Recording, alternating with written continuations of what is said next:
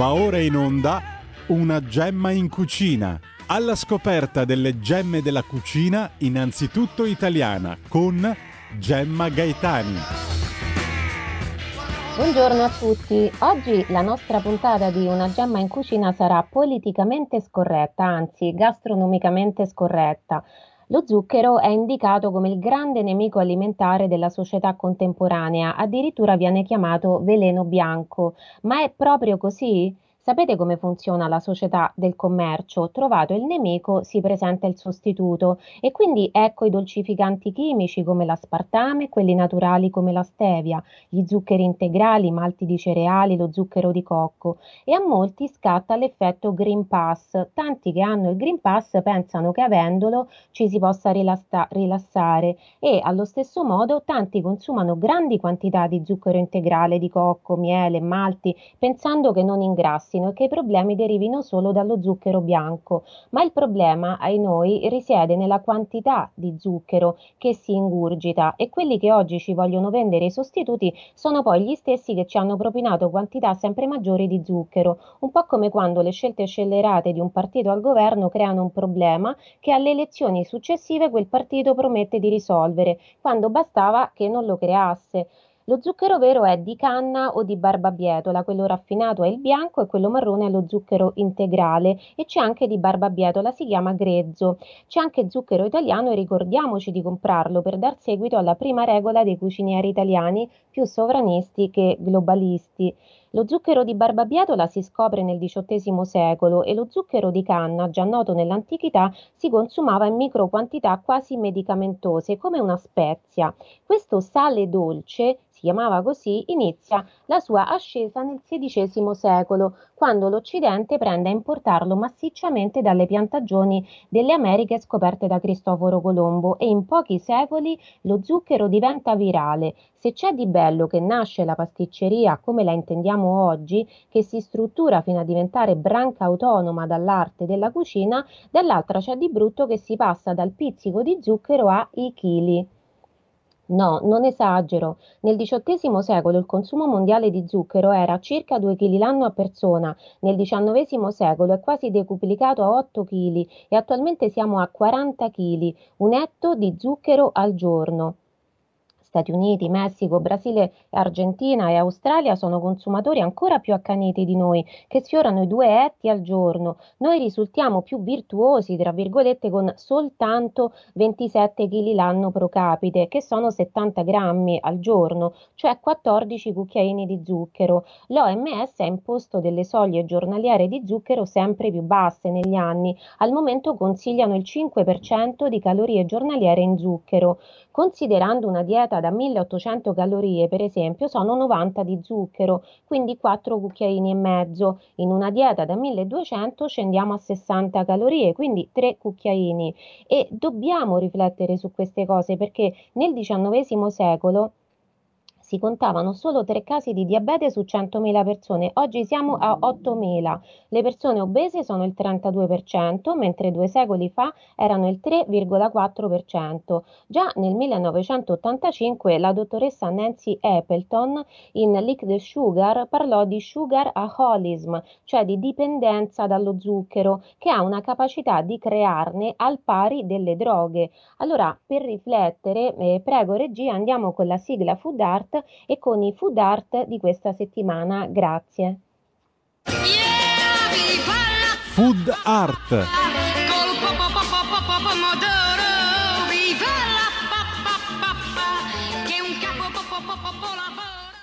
Questa la inventeranno solo tra centinaia di anni. Oh, ma allora potete vedere tutto prima ancora che accada. Sì, tutto quanto. Ah, ah, ah, ah, cala, cala, Merlino. Eh, eh, eh, no, no, non proprio tutto. Eh, ammetto che non sapevo chi sarebbe venuto per il tè, ma come puoi vedere, ho indovinato il luogo esatto. Siete molto in gamba, signore. Sì, ma non chiamarmi signore. Chiamami Merlino e dammi del tu. eh? Dunque, vuoi un po' di zucchero? Oh, sì, un po'. Per favore. Molto bene. Zucchero? Zucchero? No, no, no, un po' di educazione. Che diamine, prima gli ospiti, lo sai. Eh, eh, di quando basta. Basta. Hai una certa quale istruzione? Oh, sì. Mi insegnano a fare lo scudiero. Sto imparando la regola del combattimento, la scherma, dei tornei e dell'equitazione. Oh, sì, molto bene. Questo è, questo è un... Oh, no, no, no, no, no. Io intendevo una, una vera istruzione. Matematica, storia, biologia, scienze naturali, geografia, latino, francese. No, no, basta, basta! Accipicchia, basta! Mm, pezzo di coccio. Ragazzo, vedi, tu non... Tu non puoi crescere senza una decente istruzione, sai? Ah, se lo dite voi, signore eh, Merlino. Quindi io sarò il tuo precettore. Ma io devo tornare al castello. Hanno bisogno di me in cucina. Oh, in questo caso molto bene. Facciamo le valigie e mettiamoci in cammino, eh?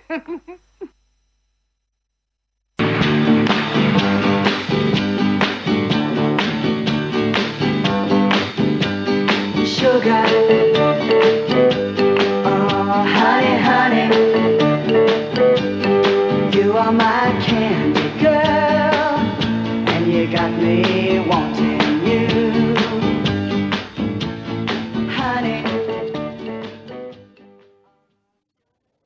Ecco, il food art di questa settimana è il film di animazione La spada nella roccia. È uscito negli Stati Uniti il giorno di Natale del 63 e visto che ci stiamo avvicinando al Natale ho voluto ricordare questo evento di quasi 60 anni fa. Il film si basa sul romanzo omonimo, una rielaborazione dell'infanzia di Re Artù uscito nel 38 e di cui Walt Disney, pensate, aveva acquisito i diritti già nel 1939. Quando prepariamo un dolce abbiamo bisogno di tempo e ce ne volle anche prima di sviluppare un film che convincesse la Disney da quel romanzo. La trama è facile, il re muore senza eredi al trono e un bel giorno a Londra appare questa spada nella roccia. Chi la estrarrà diventerà re d'Inghilterra. La estrarrà l'orfano Artù, anche detto Semola, per i suoi capelli biondi come la semola di grano, che incontra Mago Merlino cadendo nel suo castello. Merlino gli offre il tè e la zuccheriera di Merlino è magica e serve lo zucchero da sola. Un manico impugna il cucchiaino, l'altro manico solleva il coperchio come se fosse un cappello e poi po- pone lo zucchero nelle tazze.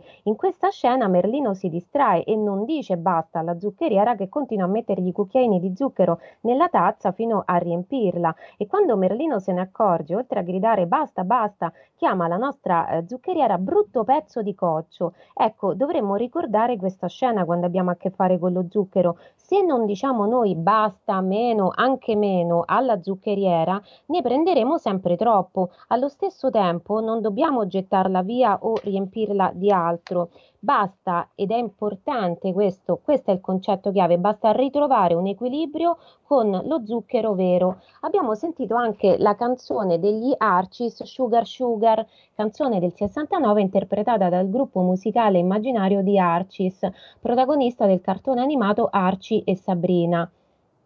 Fu un successo, lo è ancora, e ci mostra l'uso della parola sugar o honey, zucchero o miele, che però in italiano traduciamo come tesoro, come appellativi amorosi e in generale affettuosi, però c'è anche quel verso che dice eh, e tu vuoi che io ti voglia e questo definisce bene lo zucchero e la sua capacità di dare dipendenza. Ricordiamocelo e anzi scopriamo come questa capacità sia stata sfruttata dal capitalismo. Prego regia, è con la sigla della nostra biblioteca di cucina. La biblioteca di cucina. Ecco qua, si dice sempre che mangiare è un atto politico e anche nella storia dello zucchero c'è tanto di politico e tanto di economico. Lo spiega bene Sidney Mintz nel suo monumentale Storia dello zucchero tra politica e cultura, che è il libro di questa settimana. Di solito leggiamo ricettari di cucina, ma la cucina e l'alimentazione anche hanno una storia globale anche non meno interessante dei ricettari. Mintz racconta come si siano sfruttati da una parte i produttori di zucchero caraibici e dall'altra come lo zucchero si importasse risorse per dopare i nuovi sfruttati, poiché lo zucchero divenne parte essenziale della dieta del nuovo proletariato industriale europeo. Siamo davanti a un esempio di globalizzazione e capitalismo datati ma evidenti. Allora la conclusione è non scadiamo nel puritanesimo gastronomico, non chiamiamo più lo zucchero veleno bianco perché sono le dosi che fanno eventualmente i veleni, ma ricordiamoci di consumarne meno, di consumarne poco, ma buono e vero. La nostra videoricetta è un dolce, un dolcetto che si fa con lo zucchero e addirittura solo zucchero e niente farina. Grazie ai brutti ma buoni, che sono la videoricetta di questa settimana, noi scopriamo perché lo zucchero, che era la nostra gemma della settimana, ha entusiasmato i pasticceri prima ancora che i normali mangiatori. Io vi ricordo anche di abbonarvi andando sul sito www.rpl.it slash abbonati e vi do appuntamento alla prossima settimana. Regia, andiamo per favore con la sigla della videoricetta e con la videoricetta, grazie. La videoricetta.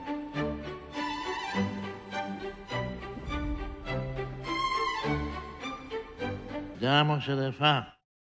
Per preparare i brutti ma buoni ci serviranno 125 g di nocciole sgusciate e spellate, 125 g di mandorle sgusciate e spellate, 250 g di zucchero bianco, 3 albumi, la punta di un cucchiaino di cremor tartaro e poi un tegame largo e eh, abbastanza alto se lo avete in rame, altrimenti andrà benissimo uno d'acciaio, magari con un fondo spesso. È importante eh, montare i bianchi eh, nel metallo e non nella plastica, perché sapete che anche una piccola parte di grasso può mh, mm, farci ottenere degli albumi meno montati e siccome la plastica tende ad assorbire le sostanze grasse diversamente dal metallo che invece non lo fa, eh, è meglio allora usare un contenitore di metallo.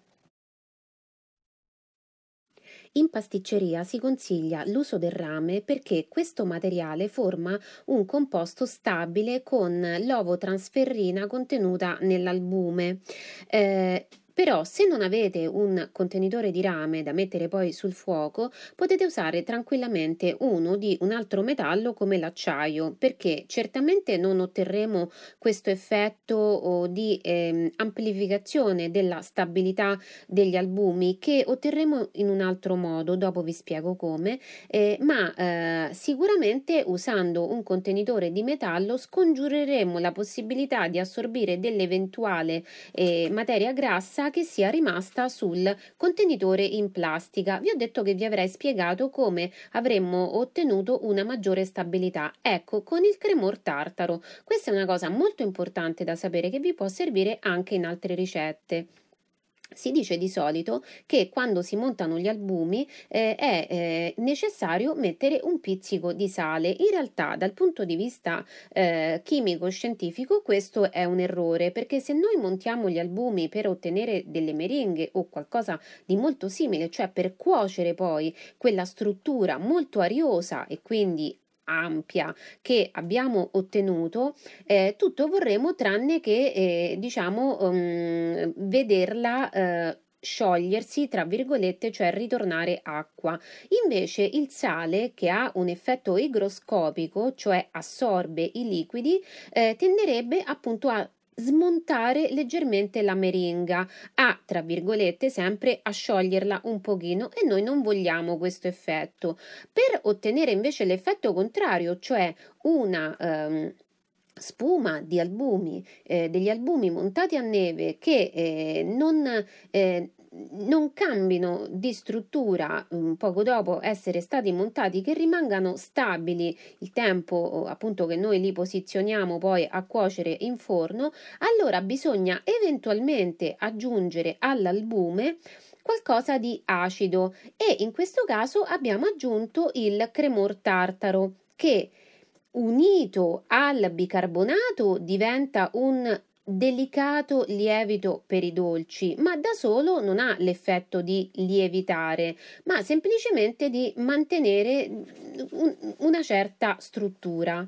Noi ne abbiamo aggiunto la punta di un cucchiaino, ma se non avete il cremor tartaro oppure non lo trovate, potete anche aggiungere 4-5 gocce di succo di limone. E poi procedete a montare gli albumi. Quando vedrete che sono un po' montati, aggiungete metà dello zucchero e poi riprendete eh, con la frusta. Dopo un altro pochino quando saranno appunto ancora montati, più montati e, e, lo zucchero sarà stato assorbito, allora aggiungete il rimanente zucchero e continuate a montare. Questa ricetta è semplice, essenziale e soprattutto ci permette di osservare da vicino come lo zucchero riesce a strutturare un impasto anche senza farina. Poiché manca la farina non si crea eh, la maglia glutinica che sapete eh, si forma appunto già semplicemente con farina ed acqua.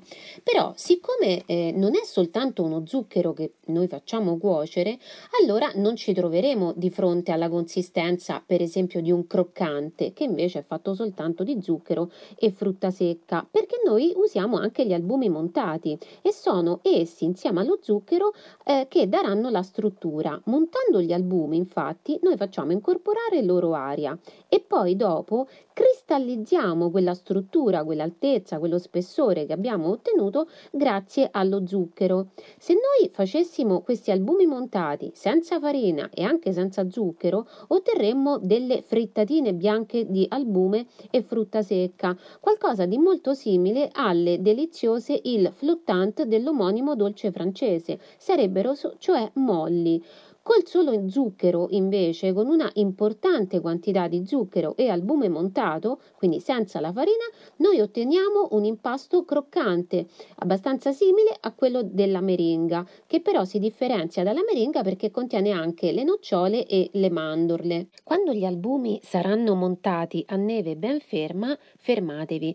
Come vi accorgete che sono montati così? Perché tirando sulla frusta eh, vedrete appunto che eh, il composto composto di albumi eh, farà come un ciuffo. Eh, quello significa un ciuffo che rimane fermo, quello significa che gli albumi sono perfettamente montati. Unite agli albumi le mandorle e le nocciole tritate grossolanamente. Potete eh, tritarle col frullatore, con la mezzaluna, come preferite voi. E eh, accendete un fornello piccolo. Mescolate bene mandorle, nocciole e eh, composto di albumi e zucchero e poi trasferite tutto sul fornello fornello. Eh, dovete praticamente continuare a girare sempre, sempre eh, e dovete fare questo lavoro all'incirca per un quarto d'ora.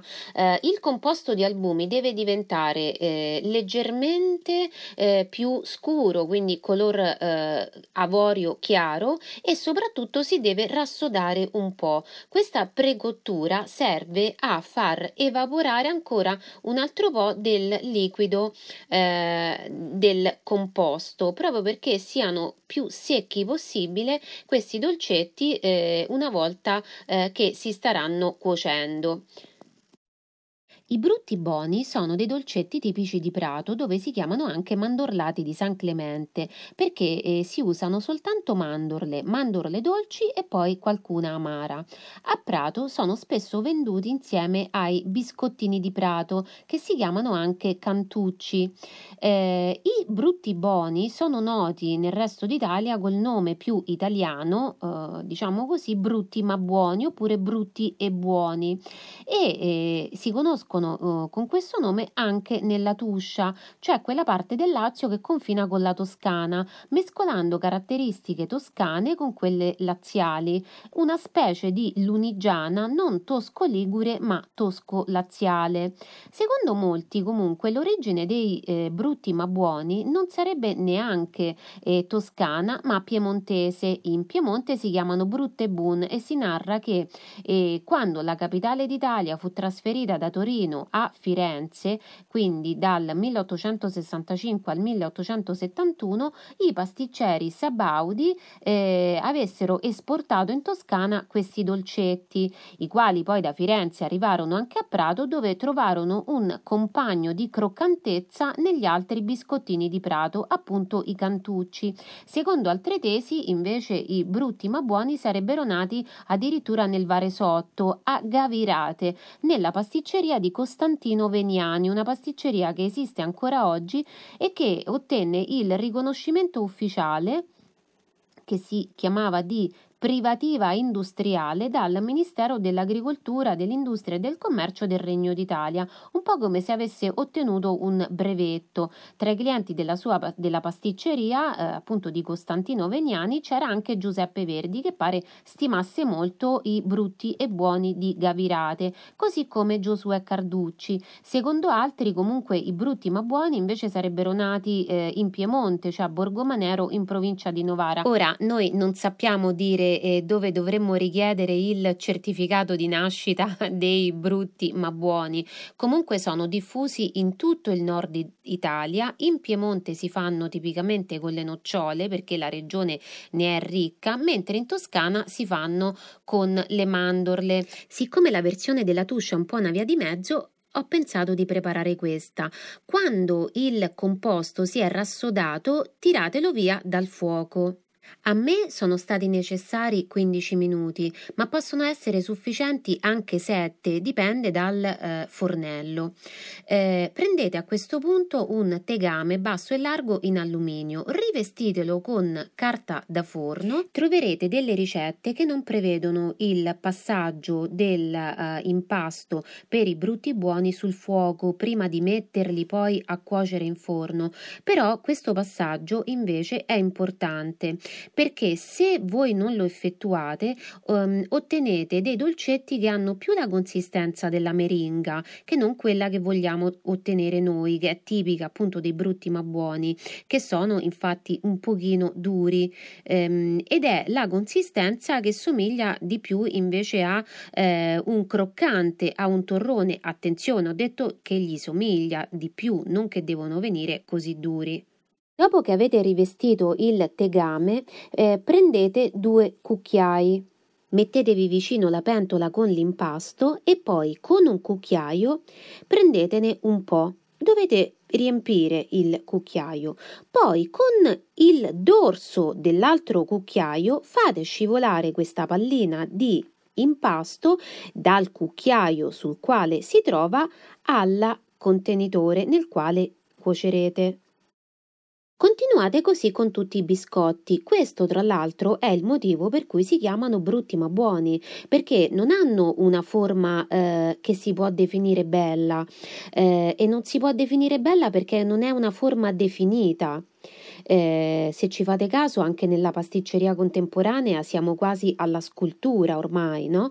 Ma anche in passato, nella precedente pasticceria, nella pasticceria classica, eh, comunque le forme eh, sono sempre molto pulite, c'è una grande attenzione, diciamo, alla, alla, alla geometria eh, del dolce. In questo caso oh, sono eh, dei dolcetti che mh, mm, non possiamo prevedere che forma finale avranno, o meglio, hanno una forma indefinita sono degli agglomerati appunto del, degli ingredienti che li compongono, però allo stesso nome spiega che non sono forse bellissimi da vedere secondo i canoni eh, normali della pasticceria, però sono buonissimi e questa effettivamente è la verità.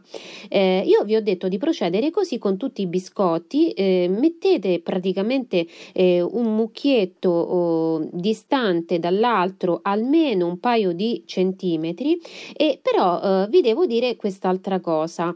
Potete fare in questo modo cioè prendete eh, con il cucchiaio eh, l'impasto e poi con, la, con, il dorso dell'altro cucchiaio lo fate scivolare eh, sopra la teglia potete fare certamente così, però potete fare anche in un altro modo, cioè eh, lavorare con i due cucchiai eh, come si fa quando si preparano delle quenelle. La forma dei brutti ma buoni ricorda un pochino quella delle quenelle. Quenelle è una parola francese eh, che eh, significa polpettina ovale. Allora, per ottenerla si fa così. Si prende una cucchiaiata di impasto, poi con delicatezza eh, lo si trasporta sopra l'altro cucchiaio e poi si mettono eh, i due cucchiai a conchiglia, uno contro l'altro ehm, e si preme questa specie di grossa mandorla che si starà appunto formando all'interno dei due cucchiai e poi sempre col dorso di uno dei due cucchiai la si fa eh, scivolare delicatamente e sopra alla teglia. Allora, quando noi facciamo le quenelle con un impasto di altro tipo è facile ottenerle e mantenere diciamo quella forma appunto tipica dei due cucchiai. Eh, in questo caso è un po' più complicato, cioè il, quando poi mettete eh, il brutto ma buono sulla teglia si risformerà un pochino di nuovo, ma è proprio l'impasto che funziona così. Comunque conoscete quest'altro metodo. La parola francese quenelle è l'adattamento del tedesco knedel che significa gnocchi e eh, dal tedesco knedel deriva anche la parola canederli eh, che sono appunto gli gnocchi di pane eh, che mangiamo in Italia.